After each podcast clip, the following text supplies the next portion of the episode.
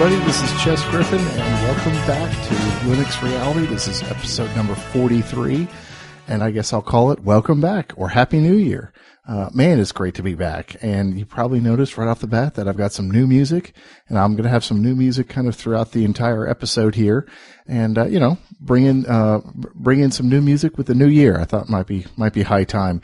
Plus, the other thing is, um, this all this music that I've that I've got tonight. Um, tonight I say tonight. I'm recording it at nighttime. Who knows when you're listening to it? But anyway, uh, all the music that I've got is Creative Commons music, and I think most of it was before uh, but I can't, you know, I think there was one or two, especially that last song, that closing song, song, Sand Away, which is a great tune. Uh, and the band, I had contacted the band and they let me play the song, no problem. But it was not a Creative Commons licensed song. So I really wanted to try to keep everything Creative Commons, uh, you know, just to kind of promote that and to promote new bands and, and that kind of thing. So I don't know. We'll see how it goes uh, you know, like I said, just let me know what you think about this new music. It shouldn't be too different, but uh, I'll put links to all the bands and show notes and you know in the show notes and all that kind of stuff. So so you'll get to you know find out a little bit about them. Uh, so let's see. This week, I think what I'm going to do uh, with this first episode is kind of talk about some things I've been doing. Uh, just you know, kind of give you some some updates on some various projects and things that I've been working on. Uh, lots of different things I've got to talk about. I've got more too, so I'll kind of save some for future episodes. But there's been a, a few things I've worked on that are kind of cool that I thought I'd pass along. Uh, and then after that, I'm going to get to a bunch of uh, feedback. I've got I've got so many emails over the last month. It's unbelievable. Way more than normal, I guess. I think a lot of it was because of the sort of the the, the project donation drive, if if you will. And I'll get to that in a minute. But um, so I, I, did want to get to some emails. I'm going to save some and, and hopefully get to some more over the next couple of weeks. Uh, and all of these are written emails. You know, they were regular emails rather than than uh, recorded comments. So uh, please, you know, I do encourage folks to send in the recorded bits just because I think that's so much more fun than, than me reading emails. But I got some really cool emails that I wanted to read, so that's that's why I want to get to those. So let's do that now.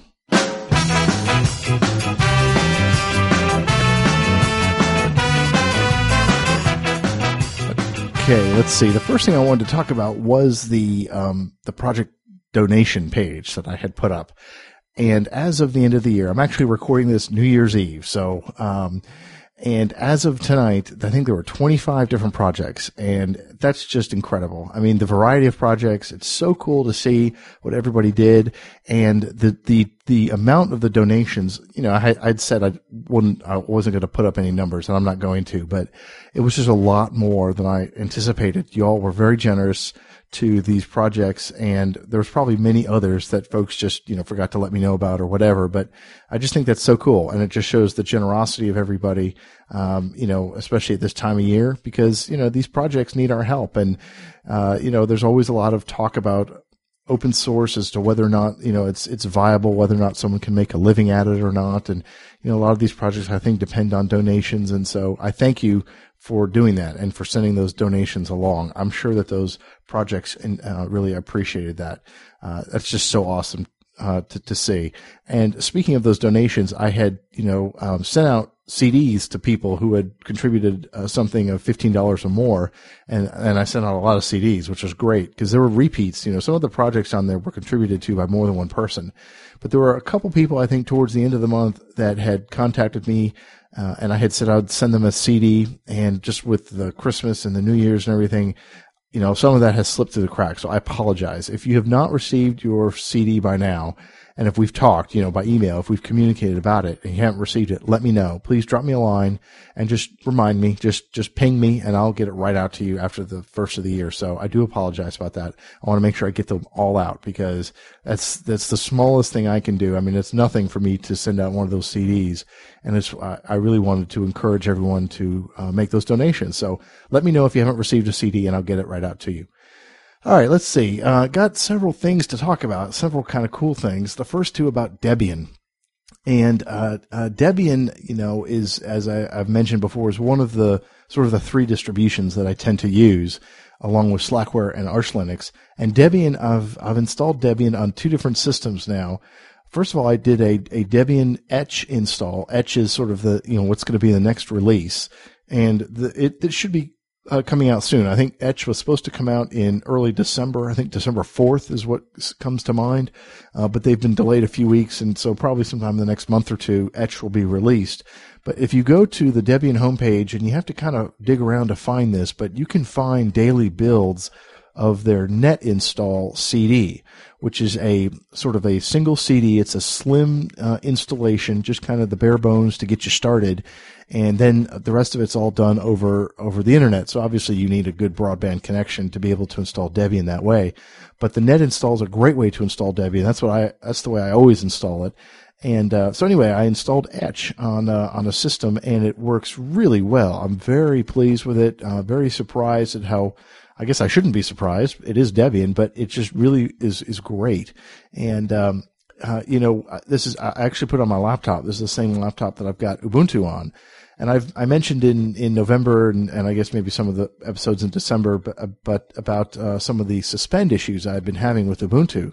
You know, it works, but I have to kind of tweak it a little bit. And uh, but anyway, in Debian Etch, it worked pretty well. It, I had to struggle with it a little bit. I had to you know they've got they I think what they I think what Debian has done is they've taken some scripts from Ubuntu, some of their um, ACPI and and and shutdown you know, hibernation type scripts, and they work okay. And I had to kind of tweak them a little bit and you know do some do some try out some different variations. They have various ways of setting your suspend and your hibernation. They have a, a package called Hibernate, I think that you that you can get apt-get, and it helps with the suspend and with the hibernation and you know, but other than that, um, everything was great. The cool thing about it is that you know I can get my widescreen resolution very efficiently, very easily, just downloading one package, and it it just did it for me. I didn't even have to create a symlink for it for the 915 resolution package, and just all kinds of little things.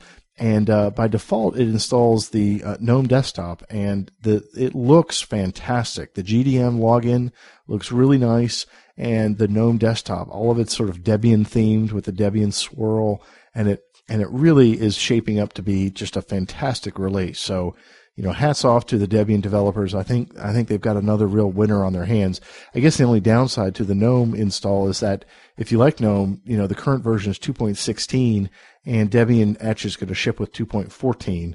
And I do think GNOME had some speed improvements in 2.16, so it's too bad that they didn't, they weren't able to get 2.16 in Etch. But something I came across, a blog post by one of the GNOME devs somewhere said, I think they're going to try to get 2.16 backported to Etch as soon as as soon as they can. So I don't know. Hopefully, hopefully that will be the case. Uh, but it's worked really well. And then the other system that I installed Debian on, this is kind of cool, and I wanted to talk about this for a few minutes. Uh, one of my uh, Christmas presents was a uh, Linksys NSLU2. Uh, they call it the Slug. It's a eighty dollar. Um, it's a it's a little hub. It's a um, it's a the idea is it's supposed to you know you're supposed to be able to connect a couple of USB hard drives and basically serve files over your your LAN. And uh, and and but it's all but the but the processor and the and the whole system is open source, and so there's this this is whole Linux community that's grown up around it about providing alternative firmwares, kind of like the Linksys router, you know, the open source router, which I have one of those as well, where you can get an open source uh, firmware for. it. Well, they've done the same thing with this with this NS uh, NSLU NSLU2 product, the Slug, and but what's cool is they have regular, they have all different kinds of firmwares, but they also have Debian. Um, Debian has an official port. It's a Debian ARM because it uses the ARM processor. And in fact, I saw several places that said it's that this that this installation is now the third most popular version of Debian, which I thought was amazing. But this links, this little Linksys box, man, it's cool. It's tiny. It's light. It's it's completely silent. I mean, there's no moving parts. It's just a solid state, you know, circuit board inside. And you can install Debian onto a USB flash drive in one of the USB ports, or of course you can have a USB hard disk. And uh, with, of course, if you install Debian, then you've got re- regular Debian. I mean, it's, it's Debian Etch, and so you can apt-get and install whatever you want. And there's people out there that run web servers off it, FTP servers. What I'm going to do is I've got, I've already installed Debian on it and it worked really well. It took forever. It takes like three hours to install Debian on this thing just because it's kind of slow, but you know, that's fine. I just kind of set it overnight, but, um, I'm going to use it as a print server running cups and as a music file server, uh, you, you know, using one of the, one of the um, music player daemons or something like that. You know, I'm going to play around with that, and I'm also going to use it as a file server. Uh, and there's, like I said, there's people running, there's people running asterisk on this thing and, uh, all different kinds of stuff. Uh, so I'll put a link in the show notes to the, to the, uh, NSLU2 Linux, uh, website where they've got all the different firmwares, not just Debian. Uh, and there's a fantastic, um, website that, that has a real easy walkthrough on how to install Debian on this thing. And like I said, it's 80 bucks. It's just, it's just really cool. And right now I have Debian running off of a USB stick on this thing. So it's completely silent, no moving parts. Now, obviously the flash, you know, running a, an operating system off a flash drive, USB flash drive is probably not the best thing to do. It probably won't last very long. But what I'm going to do is I'm going to, um, since I'm going to use it as a music and a file server, I am going to have some hard drives attached to it, some USB drives so I think what I'll do is I'll move the swap over to one of the USB drives. So at least it doesn't, because it uses the swap. I, have noticed, you know, I have swap set up on my, on my regular systems and I've got so much memory in, in my regular systems that it doesn't ever hardly use the swap. But this thing does. So I'm going to move the swap file over to the USB drive and maybe do some other things, maybe the temp, temp partition or something. So I don't know. We'll have to see, but uh, and that's not maybe a long-term solution. Maybe long-term, I'll I'll end up installing Debian onto one of the flash, excuse me, onto the one of the USB drives. But I just wanted to mention that because you know it's just really cool. Hats off to those developers because clearly they're putting a lot of work into it. And at least Debian, the, at least it works fantastic on this little thing. It's just so cool. It's just sitting in my closet. It's completely silent and it's, and is, you know, it's running Debian, Debian Etch on it. it's just kind of neat. Um, let's see. Another thing I wanted to mention was I've been using Parallels. I did an episode on virtualization, and I had said that I think I said at the time that I had I've you know I've used VMware many times in the past, and um, oh gosh, I can't even remember now some of the other virtualization stuff. Of course, like the crossover and all that kind of stuff. I've used all that, all those products, but I've never used Parallels. But I ended up buying a license for Parallels. It's like fifty dollars or forty dollars or something uh, for a variety of reasons. One is, of course, I just like to install distributions, especially part of this podcast. Secondly, I've been um, doing some some Slack build scripts for Slackware. I mentioned that in the Slackware special episode. And in order to do that, I like to have sort of a clean room environment, you know, a, a clean installation of Slackware, and I can do that, of course, with a virtual machine very easily, and uh, and just for a couple other reasons. So I bought a thing of, a copy of Parallels and uh, I've got it running both on Arch Linux and Slackware, you know, as the host OS, and it works fantastically well, except for one problem. For some reason, it it does not recognize my CD-ROM, you know, that's in the computer. So, in other words, if I if I create a new virtual machine and I want to boot, you know, uh, a Debian installation CD or something, it it won't recognize the CD. So it keeps saying, you know, no boot device or something. And uh, the the solution is just to uh, point in the configuration of Parallels. You can you can point uh, to to a file that you want to serve as the CD-ROM instead of the CD-ROM itself. So I just point it to the ISO, and it just will you know it'll just kind of boot from the ISO, if you will.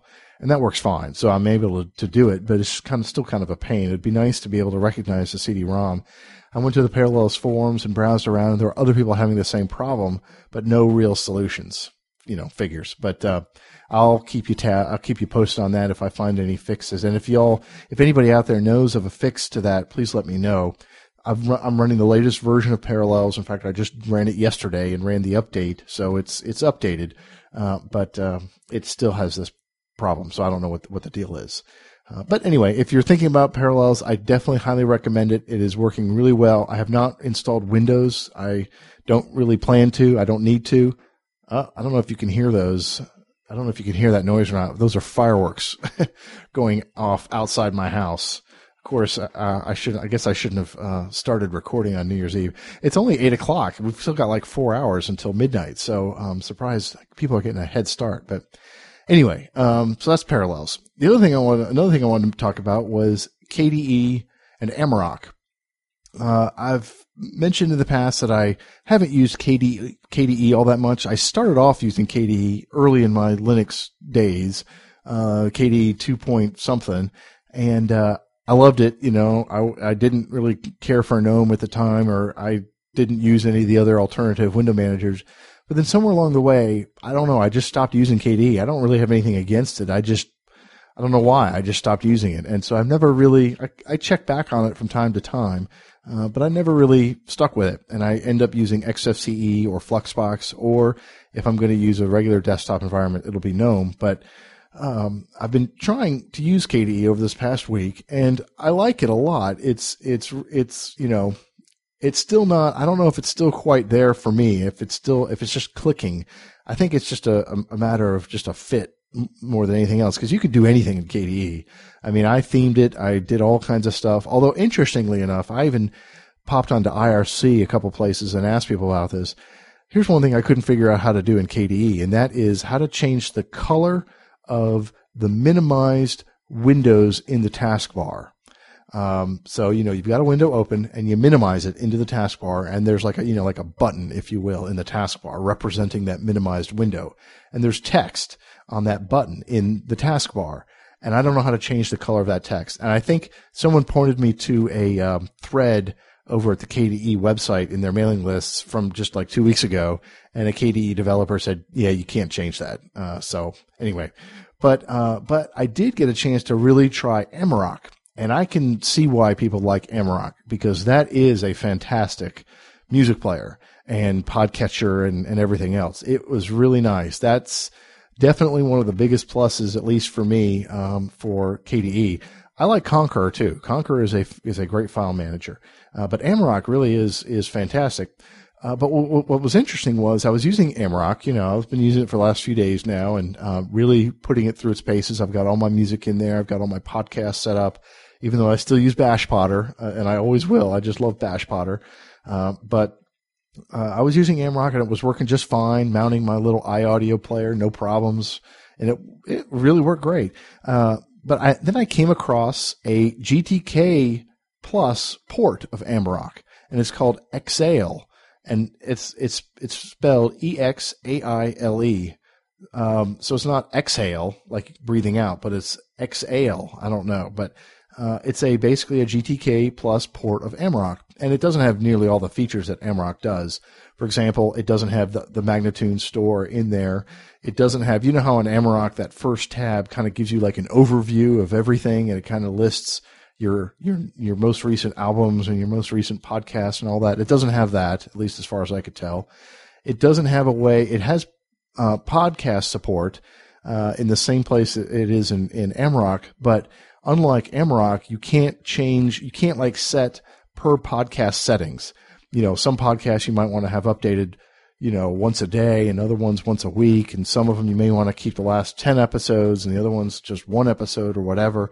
You have all those various settings in Amarok and that's not there in Exaile. So, you know, it's far behind, uh, the current version of Amarok, but it's still kind of cool to see. You know, I always like to keep my eye out for GTK, uh, applications just because I like, you know, GTK applications so much. So, I thought I'd pass that along for people who weren't aware of that. And let's see, I've got, oh man, I've got so many other things to talk about, so many other things I've done and, um, uh, books that I've gotten that I've been reading that I want to talk about, but I will save those for future episodes because, you know, there's, you know, there's a lot to, lot to go around. So I think with that, let's get to some listener feedback.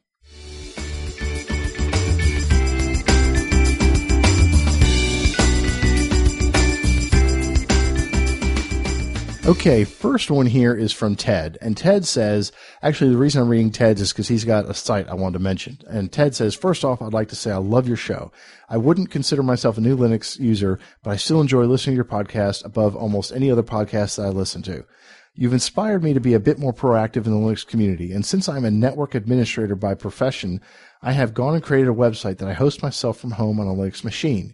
The address is linuxsystemadmin.org. and I'll put a link in the show notes. Um, and he just wanted to get his get that address out. He asked me to kind of mention on the show and let people know about it. And he says he's um, in the future he's hoping to start a podcast for Linux system administrators. Uh, so I thought that was really cool. So uh, good luck, Ted. And you know, if you do get that podcast going, please let me know, and I'll be happy to mention it here on the show. And if you got a promo, I'll be happy to play because you know I just think there's there's plenty of room for great Linux podcasts. So uh, thanks for sending that along, Ted. Next one here is from Jerome, and Jerome says, um, uh, he, he, says he wanted to, uh, I want to say thank you for all the hard work you have put into Linux Reality. I took the podcast from episode one as somewhat interested in Linux. I had installed Red Hat a few years back, but never had the time to look too deep into it. Today, I just finished setting up a virtual Ubuntu LAMP server in VMware on my laptop running Ubuntu. This shows how far I have gone in just one year and essentially thanks to you.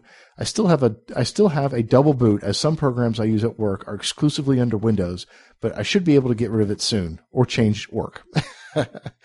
um, and he says for Christmas I have bought for two of my kids ages six and ten, uh, and he says I mean Santa has two used laptops on which I've installed Edubuntu, and I am in the process of setting up a proxy server at home for parental control. Any help on that is very welcome. I would uh, I would never have been able to do all this without Linux Reality. I have thoroughly appreciated the weekly dosage that gave me enough time to test things out. I installed PC Linux OS, SUSE, and settled for the latest Ubuntu.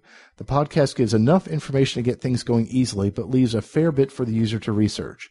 This to me is a key element in learning and going forward.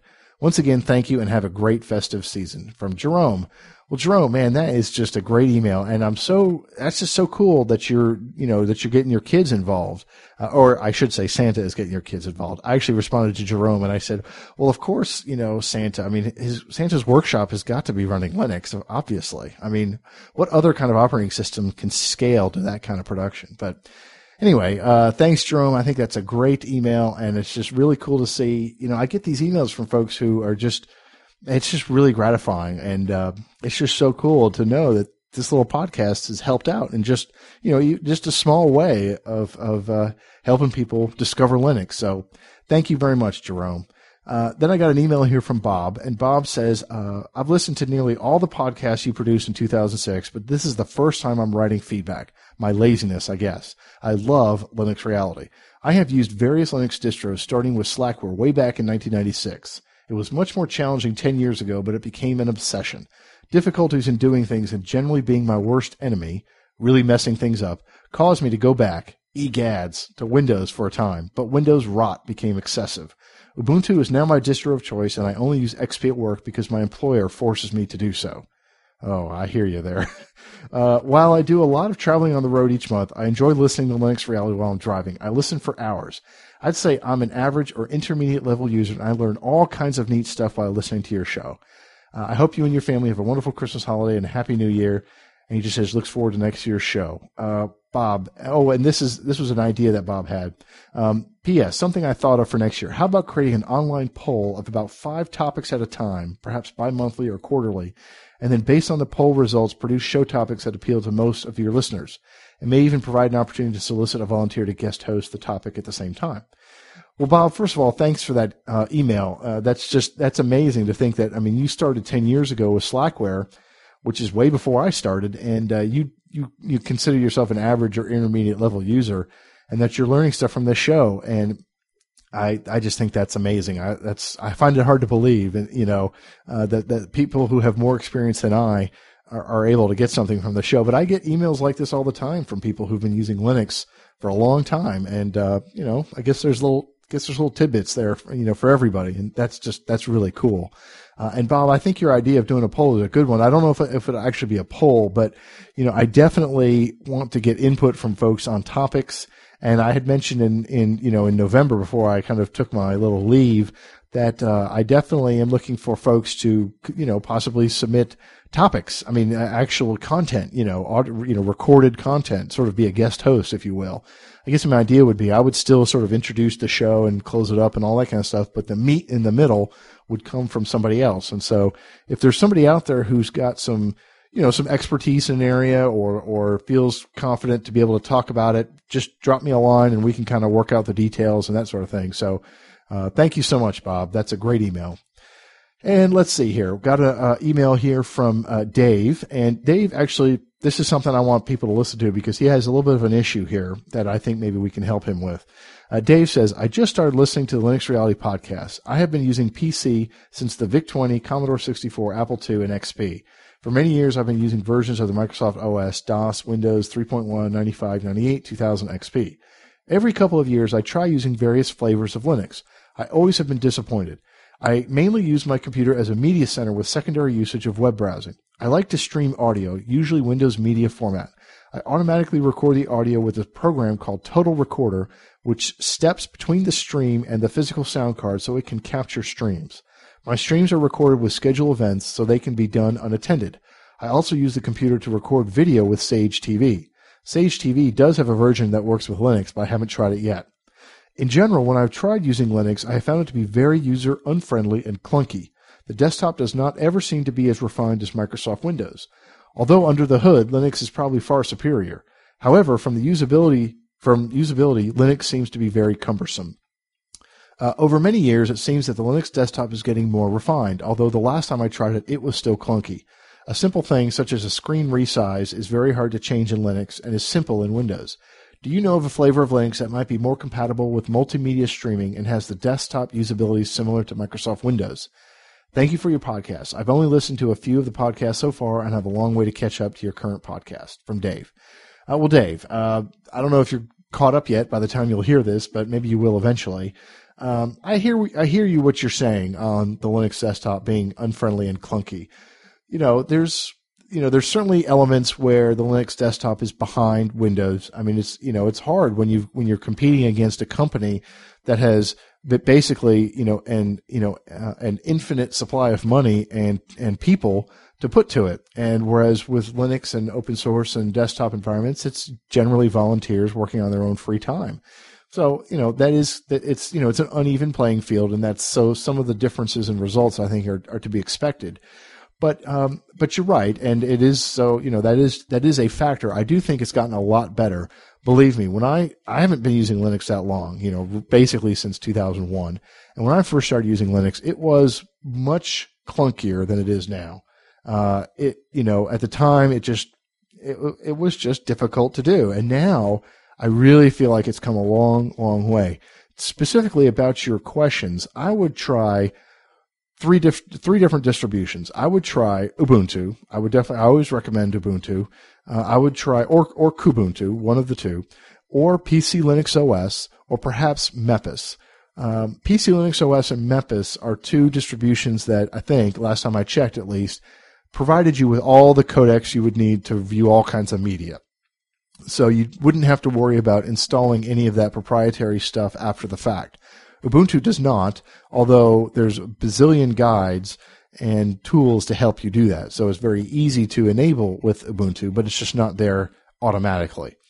Uh, so that's as far as the streaming goes. Now, uh, you know, you talked about capturing streams. There's plenty of tools in Linux that that that do, that does that. I haven't spent a long time, so I've tried it. I think StreamRipper may be one, and I'm sure there's many others. With the TV, of course, Myth TV is is sort of the preeminent um, TV recording uh, program, it's far superior than anything in Windows, I think, because it can do just so much. Uh, Myth TV is just it's just an amazing project, and it was great to see some people contributing to KnoppMyth and some other projects um, in the 2006 project donations thing. But uh, so check out Myth TV, uh, check out those three distributions, and uh, uh, uh, Stream Ripper I think is the one for the audio ripping. Although, uh, if anybody has any any uh, thoughts on that, feel free to post in the forums to this to the you know notes to this episode or the comments to this episode. But um, Dave, just hang in there. You know, I, I definitely recommend um, you know checking it out from time to time. If it's still not there for you, you know, from a refinement level, just you know give it some time and check back from time to time, just like you have been doing. That's really all I ask. And I think that's I think with time you'll find that that the um, that the refinement has is there. Uh, so thank you very much, Dave. And let's see. Ah, my mouth is going dry here. Sorry about that. Last one is from Lance, and Lance says, "Hi, Chess. I want to congratulate you on a fantastic podcast. Very professional, tasteful, and informative." I've used Linux on and off for over six years. My first installation on a dual boot was Mandrake XX, can't remember what version. I can say that there have been numerous topics on each podcast that have been helpful for me for home usage as well as my work related computing. I hope all is well and that the podcast continues to grow a strong fan slash listener base. Have a great holiday and best wishes to the entire to the entire family. And that's from Lance. And he says, by the way, my five year old and one year old son love to Linux, love to listen to the podcast with me during our morning commute to work and dropping them off at school, respectively. Uh, oh, thanks, Lance. You know, those are about the same ages as my kids. Um, I've got about a five and a half year old and a one and a half year old, and I force them to listen to the podcast, even if they don't want to. My five year old usually wants to listen to some, you know, kids music. He's really big into Laurie Berkner. I don't, you know, parents of young kids probably know who I'm talking about. Uh, but uh, I usually make them suffer through some podcasts uh, in the morning, uh, usually mine, uh, just because I want to listen to it before I put it up there to make sure it sounds okay. Uh, but Lance, I hear you, and I appreciate the the kind words, and I'm really glad that that the that the podcast has been helpful to you and that you that you're enjoying it. And it's great that you're getting your kids to listen to it because you know, we got to start early. We got to get these kids started on Linux early and, and realizing the, the importance of open source and community and, and all that kind of stuff. So I know that's, those are things that, I, that honestly I've started to talk to at least my five and a half year old about. We have not given him a computer and I don't know when we will. It's, it'll probably be a while, but, um, you know, he uses, he kind of shares my computer, but, um, and he, he sometimes gets on my wife's Macintosh, but, you know, I've talked to him about it, and he understands it. I think as far as he, you know, as far as a five and a half year old can. So, uh, you know, that's that's neat. So, thank you very much, Lance, and thanks to everybody else. I've got lots and lots and lots of emails from people over the last month that I'll try to fit some in. You know what's interesting? Um, I, and I won't read this one, but I got an email from somebody who works at Microsoft, and uh, I mean, it was a very nice email, and just you know, congratulating me on the show and said they listened to it and they liked it and uh, you know, and wishing me luck, kind of a thing. I just thought it was kind of kind of interesting. So, uh, who knows? You never know who's listening. That's that's for sure. I have figured that out, and uh, that's definitely the case. So, all right, enough of my babbling. I think it's time to uh, wrap it up for this week, and we'll be back next week. You know, same time, uh, same bat channel. So, hang in there.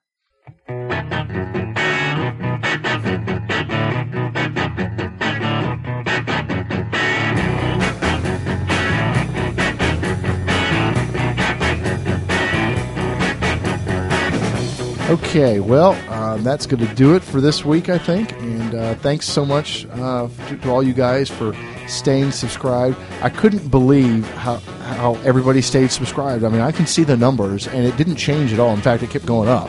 I think as people find the podcast. So thank you for that. And I, I you know, um, I just, I, I really thank you so much for all the emails and all the kind words that people have sent me during the month of December when I was off wishing me, you know, um, happy holidays and Merry Christmas and Happy New Year.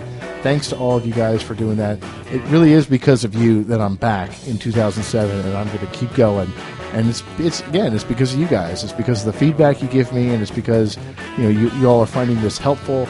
And I just I love doing it, and um, so I'm glad that glad that you're still listening. And we've got a lot of good stuff to get to this year. So I hope you all had a great holiday, Merry Christmas, Happy Hanukkah, and a Happy New Year's, and I'll catch you all next week. This has been episode 43 of Linux Reality. Take care, everyone. Bye bye.